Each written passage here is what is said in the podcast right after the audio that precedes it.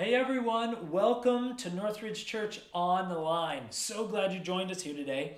So, last week, as most of us know, was Easter, and we had an amazing time worshiping together. Whether you joined us in the room or online, either way, man, it was it was just awesome how God showed up. And we're still getting stories and messages from a lot of you about yourself or about your family and how God really moved and, and just really just showed up in an amazing way last week for Easter. So we're excited to see what God is going to do going forward. So, what I want to do is I want to start by showing you a picture. So, if you look at this picture, you can see that this is a picture of some trees. This is a picture that I took, and the picture is looking north, just so that we know kind of the direction I'm looking. I'm looking north and taking a picture of these trees. And it's obvious from the picture that these are trees. The evidence is clear. But what you also might look and see is that the trees, the branches are all pointing a certain direction. Do you notice that? They're all pointing east. And the reason for that is very simple and might be obvious to some of us. The reason is because of the power of the wind. The wind usually blows from west to east. That's usually how our weather patterns go. And so it's obvious from the evidence that we see that the wind, the power of the wind is there, and it blows from west to east at least most of the time. We can't see the wind. If I were to take a video, we can't see the wind, but we can see the evidence of the wind and the power of the wind on those trees. Well, today, what I want to do is I want to do the same thing. I want to give you evidence. I want to give you some thoughts today about the resurrection of Jesus on Easter. So, as we promised last week on Easter, we said we were going to continue the series that we're in called Dust about how we get close to Jesus, and the closer we get to Jesus, the more his influence and his power rubs off on us. And we promised that we we're going to continue Easter for another week. And so today, the promise was we're going to focus our message today on telling about and asking the question why did the resurrection of Jesus actually happen? How can we trust that it might have actually happened, that it was actually true and accurate as we have it in the Bible? So that is what we're going to do today. We're going to look at that. Now, the first question that you might be asking is well, why are we so worried about the resurrection of Jesus. Why is it important? Why do we make such a big deal of Easter and everything that goes with that? Well, there's a lot of reasons, but one main reason is this it's because the resurrection of Jesus, the risen reality of Jesus, gives us hope. It gives us hope that we can trust in the power and the divinity, the fact that Jesus was fully human, but also fully God. That he was not just one or the other, that he had the power and authority to not only die on the cross for our sins, but also rose from the grave. Because here's the truth something that we all know. If Jesus claimed, which he did in Scripture over and over again, that he was going to defeat sin by dying for us, and that he was going to defeat death by resurrecting from the dead, if he claimed that he was going to do that, but then he dies on the cross, but then he can't resurrect from the grave, what is Jesus? Is there any hope in that? No. Is Jesus trustworthy? No. The resurrection is important because everything that Jesus claimed about himself has to be true. Otherwise, we can't trust anything else that he said or anything else that he did. He's a big liar. In other words, if the resurrection is not true. But what I want to offer to you today is the truth and why, at least, we can trust that the resurrection story can be considered to be true. Now, what I don't want us to do is to go into today's message thinking that I'm going to provide you with concrete physical artifacts or evidence from a museum or that we dug out of the ground that proves, hey, the resurrection happened and this is exactly why. Concrete proof, can't refute it, here you go. Or that I would produce, you know, some rock that we had somewhere on the planet that we found that if we tested the DNA, that we can prove Jesus sat on this rock after he died on the cross and was buried in the tomb, and I'm going to show you, oh, this is, we ran the DNA sequencing and we know it was Jesus' DNA and all that. No, I'm not going to do any of that. But what I am going to do is simply, I'm going to give you food for thought today.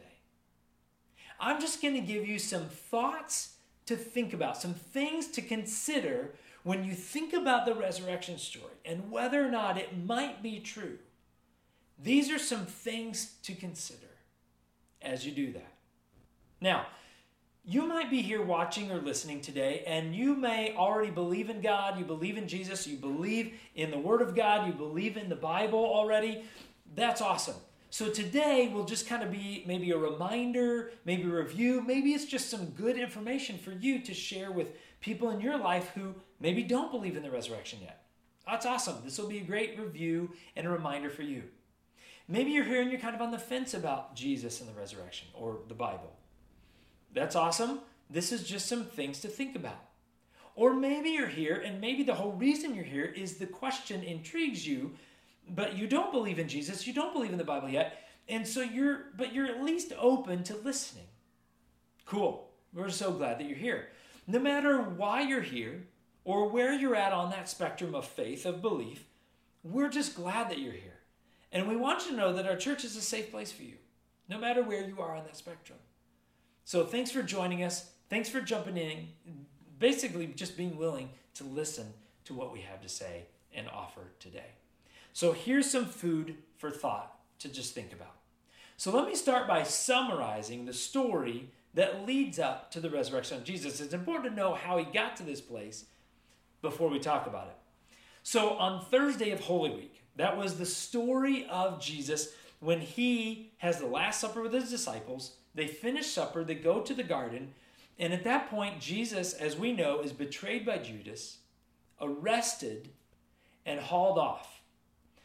The next day, Jesus is put on trial, falsely accused, and then the Pharisees and some other groups of people they kind of they kind of manipulate the crowd to call for the crucifixion, the execution of Jesus. And so later on that Friday, that's exactly what happens. Jesus is given over to the authorities, to the Roman authorities, to be flogged, tortured, crucified on a cross, nailed through his hands and his feet. And a few hours later, Jesus dies on the cross. Now, an important fact that we know from the Bible that we need to understand at this point is that it tells us that a soldier that was there guarding and watching the crucifixion happen took his spear and jabbed it into the side of Jesus, through his ribs, into the side of his body. And it says, it's recorded that when the spear entered his body, that blood and water flowed out. Now, this is really important. If you're a physician, you already know why this is important, but let me just tell you why this is important. It's important to know that blood and water flowed because that proves that Jesus had actually died. Now, the spear being thrust in, of course, would have killed him, but it was not just to kill him, it was to check to make sure that Jesus was actually dead. And it was very clear that he was. So Jesus died on the cross that day. They took Jesus' body down and they took him to a tomb. They wrapped him in the typical ceremonial, you know, linens and wrappings. And they placed him inside the tomb. They rolled a huge stone over the entrance. They sealed the tomb. And then they placed guards in the outside the tomb to guard Jesus' tomb and his body to make sure nobody messed with it. So now what I want to do is I want to turn to John chapter 20. This is the account of what happened on Easter Sunday morning. I actually shared a portion of this scripture last week for Easter. Now I want to read kind of that whole piece, the first several verses of that. So, John chapter 20, starting with verse 1, this is all about Easter Sunday morning. Early on Sunday morning, while it was still dark, Mary Magdalene came to the tomb and found that the stone had been rolled away from the entrance. She ran and found Simon Peter and the other disciple, the one whom Jesus loved. She said, They have taken the Lord's body out of the tomb, and we don't know where they have put him. Peter and the other disciple started out for the tomb. They were both running, but the other disciple outran Peter and reached the tomb first. By the way, side note, notice that John, who is writing this and writing about himself and Peter running, he makes a very clear point that he got to the tomb first. Typical guys. I got there first. I ran. I'm faster than you, right? Can you see that? Just hilarious that John makes this a really significant point. And by the way, it's not the only time he mentions that fact that he got there first. So then he gets there first, and he stooped down and looked in and saw the linen wrappings lying there. But he didn't go in. Then Simon Peter arrived and went inside. Clearly, Simon Peter was a slower runner. He also noticed that linen wrappings lying there, while the cloth that had covered Jesus' head was folded up and lying apart from the other wrappings. Then the disciple who had reached the tomb first also went in, and he saw and believed. For until then, they still hadn't understood the scriptures that said Jesus must rise from the dead. So I'm not going to read this next several parts, and we'd have to go back to several of the other books. But basically, what happens at this point is Jesus appears to first Mary Magdalene and the other women who came to the tomb first that morning. Then he shows himself, he appears to the disciples that evening. And then over the next several days and several weeks, he appears to hundreds and hundreds of people. In fact, at one time, we know, according to the Apostle Paul that records it later, that Jesus appeared to 500 people, a group of 500 people all at once. They saw him at the same time. And so that's what's going on. Now, we know also need to know, this is important to know, that Jesus appeared to them in bodily physical form. He didn't come to them in spirit form or in as a ghost or in some other weird manifestation. This was actually Jesus in his normal body showing them. We have records of Jesus talking with people, eating with people, walking along the road with people. He actually invites people to touch his hands and his feet and his side to prove that, you know, these are the scars. This is what actually happened to me. I was crucified on the cross and you can see this is you can see all this stuff, touch and feel. You can see the scars that are there. This is Jesus in physical form in his actual body. This is not like some spirit or ghost form of him. This is him in resurrected true bodily form. That's important for us to know. Now, as we know, the resurrection happened approximately 2,000 years ago. So, for the last hundreds and hundreds of years, we've had scholars and scientists, archaeologists, experts who have studied the resurrection story. They've looked into this.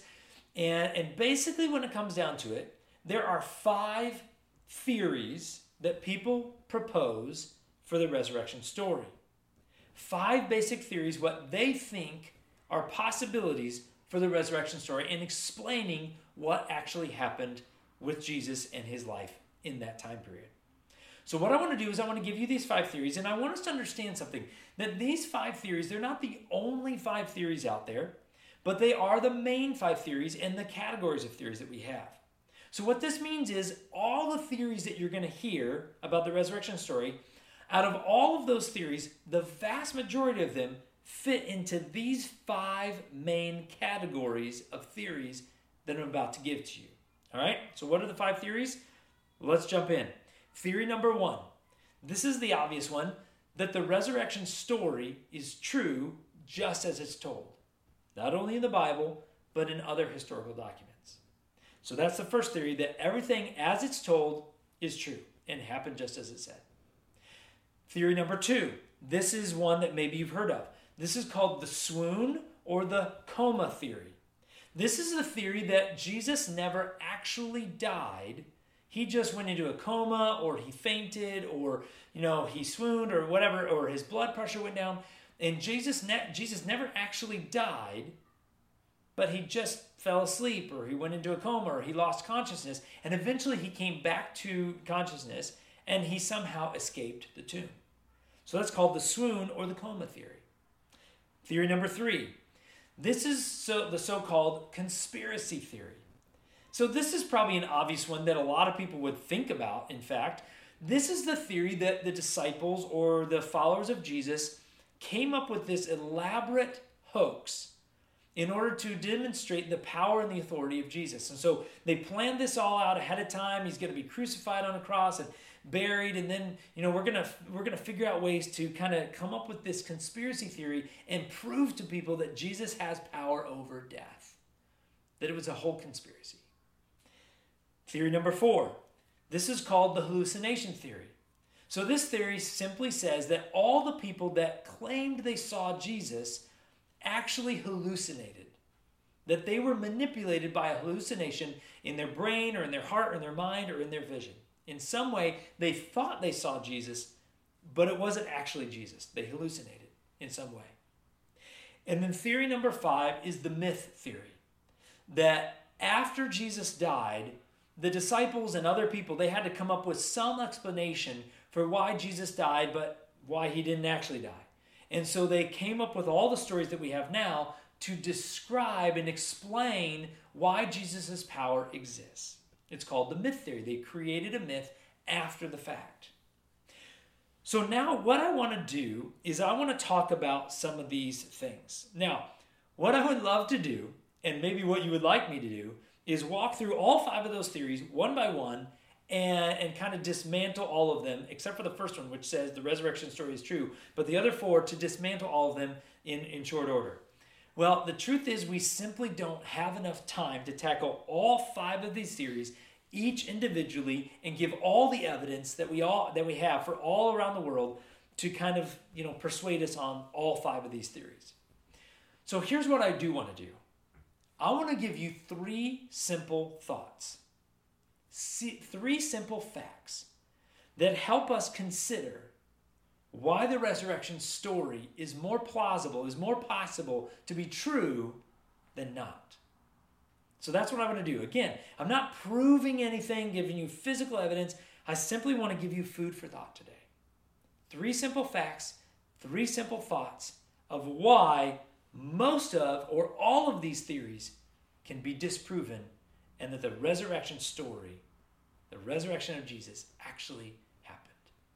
So that's what I want to do. So let's start with the first thought or the first fact. So, one fact that clearly just it knocks out pretty much all of the theories that try to say the resurrection story didn't happen, that Jesus didn't raise from the dead. This one knocks all of them out, except perhaps for the hallucination theory. This one, you know, maybe you could make an argument for that could that this one doesn't explain it away, but it explains all the others away. And that thought, that fact is the behavior and the life of all the followers of Jesus after the resurrection happened. So what am I talking about? Well, let me go back to scripture and tell you one thing, read for you one thing that happened on Easter Sunday evening. So I'm going to go back to John chapter 20 and I'm going to skip down to verse 19. Listen to what it says. It says, That Sunday evening, the disciples were meeting behind locked doors because they were afraid of the Jewish leaders. Suddenly, Jesus was standing there among them. Praise or peace be with you, he said. As he spoke, he showed them the wounds in his hands and his side. They were filled with joy when they saw the Lord. Again, he said, Peace be with you.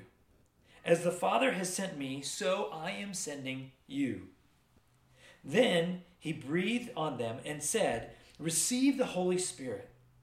If you forgive anyone's sins, they are forgiven. If you do not forgive them, they are not forgiven. So essentially, Jesus is there in physical form, giving them and handing off authority to the disciples in that moment. But here's what I want to ask Do you remember what these same disciples did when Jesus was betrayed and arrested that Thursday night before he was crucified the next day? Do you remember what the disciples did? Do you remember what happened? They all scattered. They ran. They got out of there. They turned tail and ran. In other words, they were scaredy cats. They took off. In Jesus' most desperate moment of need, they, they left him. They scattered. They got out of there. In fact, we know what Peter did. Remember what Peter did? That night or later on, he denied that he even knew Jesus three times. He denied, No, I don't even know that man. I don't even know Jesus. How, how dare you say that I'm a follower of Jesus? I, I, I deny that I even know him. They betrayed Jesus too. They left him. They scattered. Why? Because they were scared. And then, what did I just read? That they saw Jesus in bodily form. But did you notice what they were doing right before that happened? They were behind locked doors, and then remember what it said? Why? Because they were afraid, they were scared of the Jewish leaders. Why are they scared? They're scared because they simply believe that the Jewish leaders are going to do the same thing to them that they did to Jesus. They're scared they're, that they're going to be crucified. Now, here's why I make this point. In just a few days, the disciples become the most brave people we've ever heard of. They're going to start traveling all over the world to tell everyone they possibly can about the risen Lord and Savior Jesus. They're going to start spreading the good news that they, you can have salvation in Jesus because he died for your sins and he rose from the grave. Now, what changed in the disciples to make them go from they can't even stay with Jesus when he's arrested, scared to death, they deny even knowing him, to all of a sudden they're the most brave people on the planet? Well, I can tell you what happened. They saw the risen Lord and Savior Jesus in reality, in bodily form. It changed everything for them. Hope changes everything. And by the way, what did the disciples get for following Jesus faithfully, for sharing the good news of Jesus? They were mocked, they were tortured, they were constantly put in danger, they were arrested, they were betrayed, they were hated, they were insulted, their families were put in danger. And by the way, according to historical record, according to everything that we can find in history, all of the disciples, except for just two of them, all of them died excruciating, horrible deaths. Why? Because they believed in Jesus. They died for their faith. They were martyrs for their faith. Now, let me ask you this question. This is really important. If they died for their faith, if they went through all of that, why would they die for a lie? Why would the disciples go through all of that to protect a lie, a conspiracy, a myth? Or maybe Jesus did go into a coma and then Jesus said, Hey, guess what? I'm here again. I, I, just fell asleep for a while there. I hit my head, my head really bad or whatever. If that was the truth, if, if, if, if this whole thing was a lie, why would they die for Jesus? Why would they do all this? The answer is they wouldn't. Nobody would. They would not go through all this torture and this pain for a lie. So the only other explanation that can be true is that this actually happened. And they knew it, and they were willing to die for it. Hope changes everything. They were willing to do this because Jesus truly did resurrect from the grave.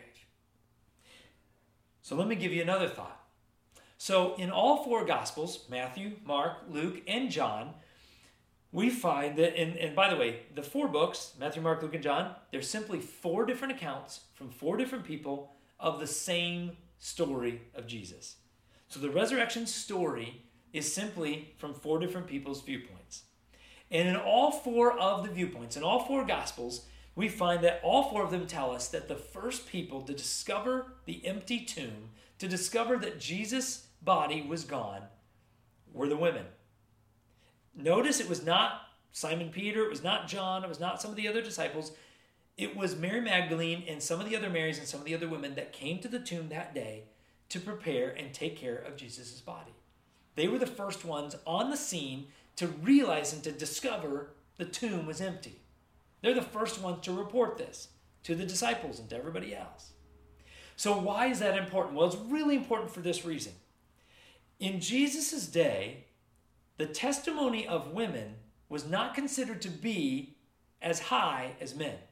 Now, please don't hear what I'm not saying. I'm not saying that that's good. I'm not saying that that's right. I'm not saying I even believe that. I don't. I believe that's a wrong view of any person, but especially in this case, women. But in that day and age, and by the way, husbands, do not say amen to these things, right? You're just going to be in trouble with the people you're sitting next to right now in the living room or that you're riding with in the car or whatever. Do not get yourself in that mess. But I will say this that in Jesus' day, at that time, in that part of the world, a woman's testimony was not considered to hold as much weight as a man's. Again, whether or not that was right, obviously that's not right, but that was the truth.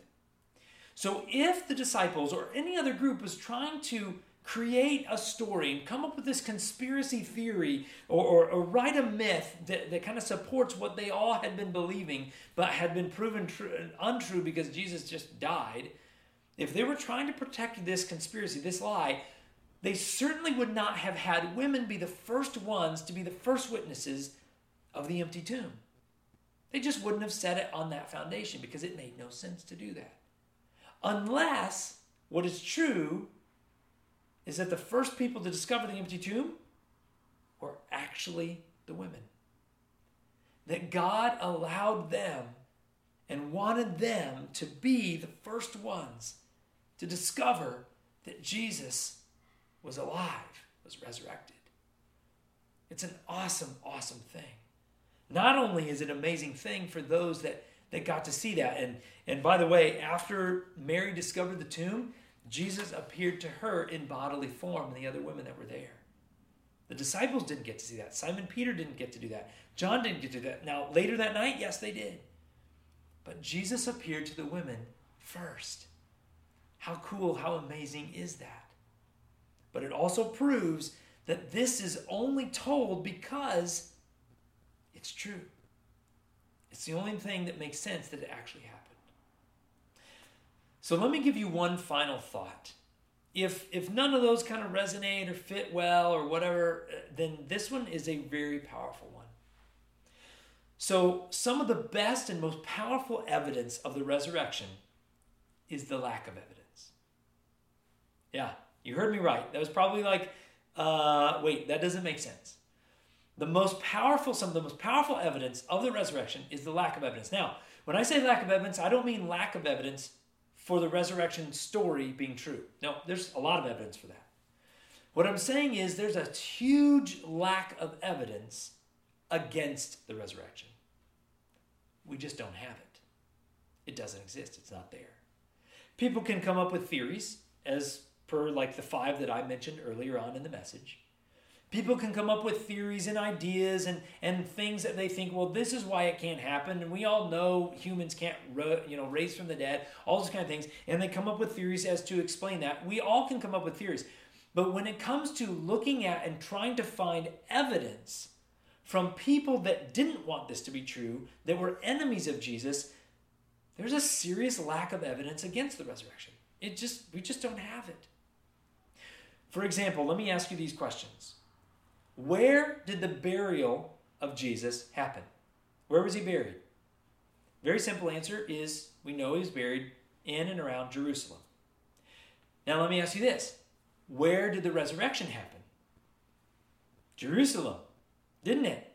It happened in the same place. It wasn't like Jesus was buried in Jerusalem and then the disciples all traveled to another part of Israel or to Nazareth or to Bethlehem or, or some other country and then started to kind of tell all the people these lies that Jesus was resurrected from the grave and, and all this kind of stuff. And they didn't have the opportunity to go and prove it to themselves. No, where Jesus was buried was Jerusalem, where Jesus was resurrected was Jerusalem. This is why this is important. This is so critically important. If anybody wanted to prove that the resurrection of Jesus didn't happen, all they have to do, we all know this, all they have to do is take themselves or take those people to the tomb and show them this is where Jesus is laid. Look, let's open the tomb. Look, there's his body. Done. At that point, guess what happens? If any enemies of Jesus do that, what happens? They squash Christianity like that. They prove that Jesus and the disciples were frauds. They prove that they were liars. They prove that there's no way that this is true because they can prove Jesus' body. Here is Jesus' body. See, he's clearly dead. And if you're kind of thinking, well, maybe nobody had motive to do that. Oh my goodness. There were so many people that had motive to prove that Jesus did not resurrect from the grave. Think about the Romans the Christians and the Jews were just, they, they were battling. They were causing all kinds of problems. Case in point, Jesus and the conflict around that. The Romans had every motive and every opportunity that they wanted to prove that Jesus was just a normal guy. Why didn't they prove it? Because they couldn't. The Pharisees, they're the ones that called for Jesus to be executed. They clearly have a motive to try. They were enemies of Jesus. They were threatened by Jesus. Why didn't they simply squash Christianity from the very first day, the very first moment that the disciples started telling everybody Jesus is alive, he's resurrected? Why didn't they squash it right there? Why didn't Christianity die in the first few days, the first few weeks, the first few months of its existence? All you have to do is provide evidence that shows Jesus is still dead. You know why they didn't do it? Because they couldn't. There is a serious lack of evidence to prove that the resurrection story isn't true. One of the greatest things of evidence in any court of law is when an enemy of the other person who is trying to defend the truth comes in and presents evidence that proves the other story is true. Or if there's somebody that is at odds with this other person who's on trial for the truth, if they do not present evidence against this person, but they have every motive, every reason to do that because they're enemies of this person, but they never produce evidence to disprove the truth over here, it's great evidence, isn't it, to prove that that person is actually telling the truth.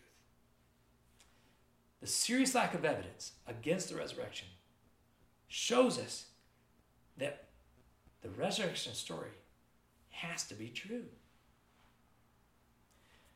So, hope changes everything. The resurrection changes everything. Let me wrap up by telling you a story. So, in a certain large city in the in this country, there was a program that a school had where if a student ended up in the hospital for whatever reason, an accident or or whatever happened, they ended up in the in the hospital for several days.